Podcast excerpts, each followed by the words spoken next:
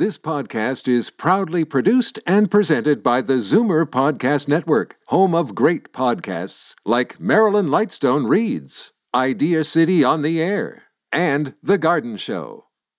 You're listening to an exclusive podcast of the Zoomer Week in Review, heard every Sunday at noon on Zoomer Radio. You're listening to the Zoomer Week in Review, brought to you by CARP, a new vision of aging. Support CARP with your membership today. Visit carp.ca.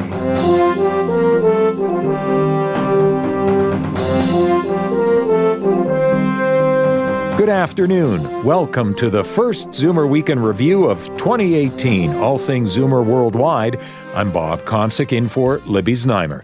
Do you plan to downsize and sell your place this year? A real estate specialist drops by with some tips on the current housing and condo markets.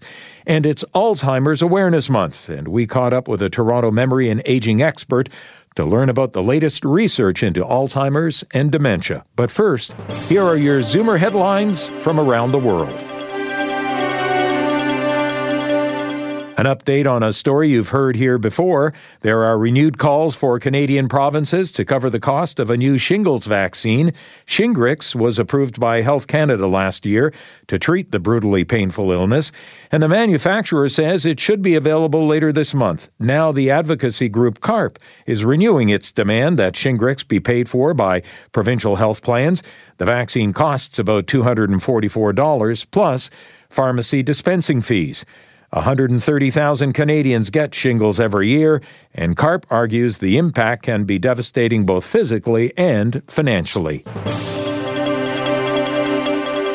It's the time of year when older adults slip and fall more in the snow and ice, but Dutch researchers say they've stumbled onto an idea to help reduce falls. People aged 65 to 94 can attend a special gym class in the Netherlands and are taught how to fall correctly and not to fall by navigating a treacherous obstacle course with slopes and ramps. The physiotherapist who leads the course says it's not a bad thing to be afraid of falling, but it puts you at a higher risk of falling. The Dutch, like the rest of us, are living longer and often alone, and these courses are gaining in popularity. Across the Netherlands in 2016, there was a 38% increase in the number of deaths from falls in those 65 and older compared with two years earlier. Your parents were right. There's mounting evidence that eating your veggies is not only good for your physical health, but a new study confirms consuming leafy greens may slow mental decline. Researchers at Chicago's Rush University found those who ate one or two servings of lettuce, spinach, kale, and other green veggies scored better on cognitive tests than those who ate little or none, scoring the same as someone 11 years younger. The results are published in Neurology. A group of seniors out in California are riding their fitness goals into the new year. Residents living at the terraces in Fresno are using virtual reality to keep fit with Cybercycle, a computer program aimed at improving seniors' overall wellness, and residents are strapping into this new cycling craze. The bike features a virtual screen that takes the rider through 40 different routes in the city and countryside. 93 year old Charlotte Maschke loves it. You ride through a tree and you ride over a bridge and you go down and up. So it's really more fun. According to a study published in the American Journal of Preventive Medicine, combining physical exercise with computer simulated environments yields better cognitive benefits for older adults than traditional exercise alone. I'm Bob Komsic, and those are your headlines from around the world. A staggering half million Canadians are currently living with dementia, and that number is expected to soar with our aging population. But there are some encouraging new treatments, including cutting edge non drug therapies being discovered by experts, like Toronto's own Dr. Morris Freedman, head of neurology at Baycrest. January is Alzheimer's Awareness Month to shed light on the disease and challenge public perception of what it means to live with dementia. According to the Alzheimer's Society of Canada website, 564,000 Canadians are currently living with dementia. How rapidly is this on the rise? It is steadily on the rise, especially with the increase in the aging population. Age is the greatest risk factor for Alzheimer's disease, and it's projected that by the year 2031 there will be 937,000 people with dementia in Canada. Let's take a look at some of the research, some of the work that you're doing in this area to try to find some some answers, some clues as far as how this can be dealt with? Well, perhaps some of the most uh, interesting work um, comes out of the research that's related to non-drug approaches, non-pharmacological approaches. And a good example is the work um, that's uh, done with uh, that was done with Dr. Ellen Bialystok and Dr. Fergus Craik um, and myself on bilingualism. And the idea there, and we have data to show this, is that speaking uh, more than one language can delay the onset of Alzheimer's disease by up to five years. How so? Is, uh, well, the exact mechanism is not entirely clear, but one way that the, of looking at this is that if you speak two languages, what a person has to do is if they're if they're fluent in, in, in more than one language, they have to suppress the languages that they're not speaking while they're using the language that they are using to communicate with. And in order to do this, the brain is actually having to work. It's a type of mental exercise where the uh, frontal lobes of the brain have to suppress the non-used language. Uh, a person has to be aware of the surroundings, who they're talking to, what language uh, they're speaking. If they're speaking to somebody who speaks the other language, they may shift languages. So basically, it's mental exercise when you speak two languages. What about those who aren't, though? They might feel, oh my God, now the pressure to, to try to pick up a language. First of all, the research that we did was uh, looking at the acquisition of the second language no later than young adulthood. But to your point, um, there are other ways of doing mental exercise, and it may be that other forms are just as good, possibly better. I think that keeping mentally active, keeping the mind active, is a type of sort of quotes mental exercise that may help. And I think that the best approach is to choose something that uh, keeps the mind occupied, that basically uh, involves some mental work, so that um, the brain is actually working. Um, the term exercise doesn't really apply in the same way as physical exercise, but uh, really uh, keeping the mind active and whatever works for someone to do that is what I would suggest. What do you see on the horizon as far as what might look promising in terms of tackling dementia, Alzheimer's? Well, as I say, I think that there's an increasing focus on non-drug approaches, uh, exercise, uh, keeping mentally active, uh, diet. Uh, in addition, there's a lot of research on uh, different types of drugs that might help treat the condition as well. Okay. Dr. Freedman, thank you so much. Okay, thank you. That was Dr. Morris Freedman, head of neurology at Toronto's Baycrest Hospital. I'm Bob Komsic, and this is the Zoomer Week in Review. Coming up, are you thinking of downsizing in 2018? You'll want to hear what our real estate expert has to say.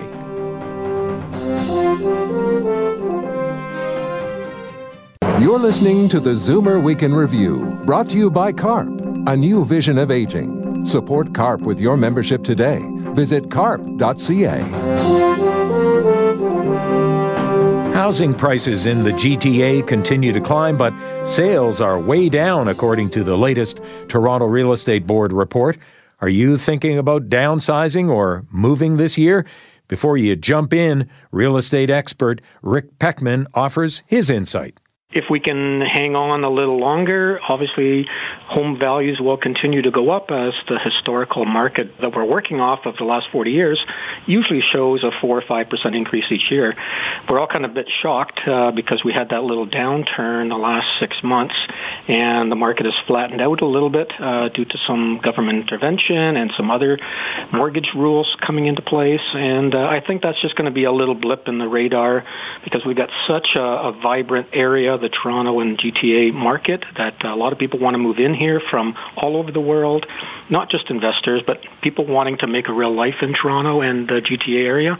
And I think that'll continue to put pressure on the on the housing market. And we've seen, you know, quite a bit of pressure on the condo market the last six months. So even though the news may sound gloomy and doomy, the condo market is actually quite vibrant. So those Zoomers that have condos, they'll continue to be making equity. Those looking to buy condos, sadly, it's going to cost a little bit more than we expect. In general, if you've got plans to make a move in the future, whether it's a year or two years down the road, I think we're still in a great position. We all traditionally have that little blip in the market in the spring where what traditionally happened, the reason why we had the spring blip is because, you know, people wanted to look for homes in the spring. They wanted to move in the summer to get ready for their children to go to school in the September, October in, into a new market. And that will continue to have more buyers on the market. So we will get an increased flurry. But because of some of these rules that were put in place last year and these new mortgage rules that have come into place January 1st with some stress tests, I think it'll just kind of even out the market a little bit, a little, a little bit more balanced, which to me is actually a better market for all. Uh, it's better for our agents because it's not as stressful, and it's better for the clients because they have a little bit more negotiating power when they do go to buy. The last three or four months have been very stressful for a lot of consumers, for sure, and that were kind of caught in the spinning wheel of what happened as the market took a downturn. But I, we could see the last couple of months, uh, October, November, definitely the market's picked back up a bit, whereas buyers are starting to get a little more confident again, and they're getting back into the market. So you foresee yep. then 2018 being more like pre 2017 in That's other right, words. exactly. I think it'd be more like say 2015 to 2016, a good market. You'll still have maybe the odd multiple offer situation if a home is very unique and it's uh, you know in, in, a, in a high demand area. So we may still get some of that, but not crazy 127 offers on a home. And, and at the same time, the condo markets we're still seeing a little bit of uh, multiple offers happening. That where two or three offers are coming in on the condos, just because the affordability. You know, when the homes are reaching the million million dollar mark, a lot of people can't afford it, so they're popping into the condo, which is, you know, a little bit of a you know, compromise, but at least they can still get a nice home, and it's going to be around the half a million dollar mark compared to a million dollar mark. In Toronto, we actually have had a an increase year over year, actually from November of last year, November of 2017, 16% increase in condos, and at the same time, we had a 6% decrease in home sale, detached homes. So the Zoomers that have larger homes that were thinking of downsizing, you know, the last two or three months been a little stressful because they didn't get as much much money for their homes as they thought they might have. And when they had to go buy a condo, they had to pay a little bit more. So kind of the net gain was a little bit less um, but for most of us that are in the Zoomer category, it is a gain because you know we've bought our homes whether it's 10 or 20 years ago, and we've appreciated quite a bit on our homes. And now it's just making a decision of where the next transition is. And there are many options. So let's look at one I, or two. Yeah, I'd, I'd say one of the, the main things that people are doing is they're kind of saying, you know what, my three or four bedroom large home with higher taxes uh, and empty because the children have left, I'd like to sell it, but where do I go? So the options are you could rent, which has been a little bit trickier because the rent prices have gone up in terms of the monthly rents. You could actually go into a condo. You could go into a retirement home or assisted living, which is getting very expensive these days. Or you could move out of market. Um, maybe you have a, a daughter or son that lives in you know a community like Collingwood or Cobourg, and you want to move closer to them. And those those prices of homes in that area are quite substantially less. Lindsay's, you know, averaging 316,000. Cobourg, Port Hope area, 380,000. If somebody wanted to move out of province to New Brunswick, 159,000. So, you know, they, they can take the equity out of their home, move closer to a loved one, and um, maybe, you know, enjoy that extra money for trips or to help a loved one. Okay, Rick, okay. perfect. Thanks so Thanks. much. Thanks, Bob. That was Rick Pecman of Royal LePage Realty.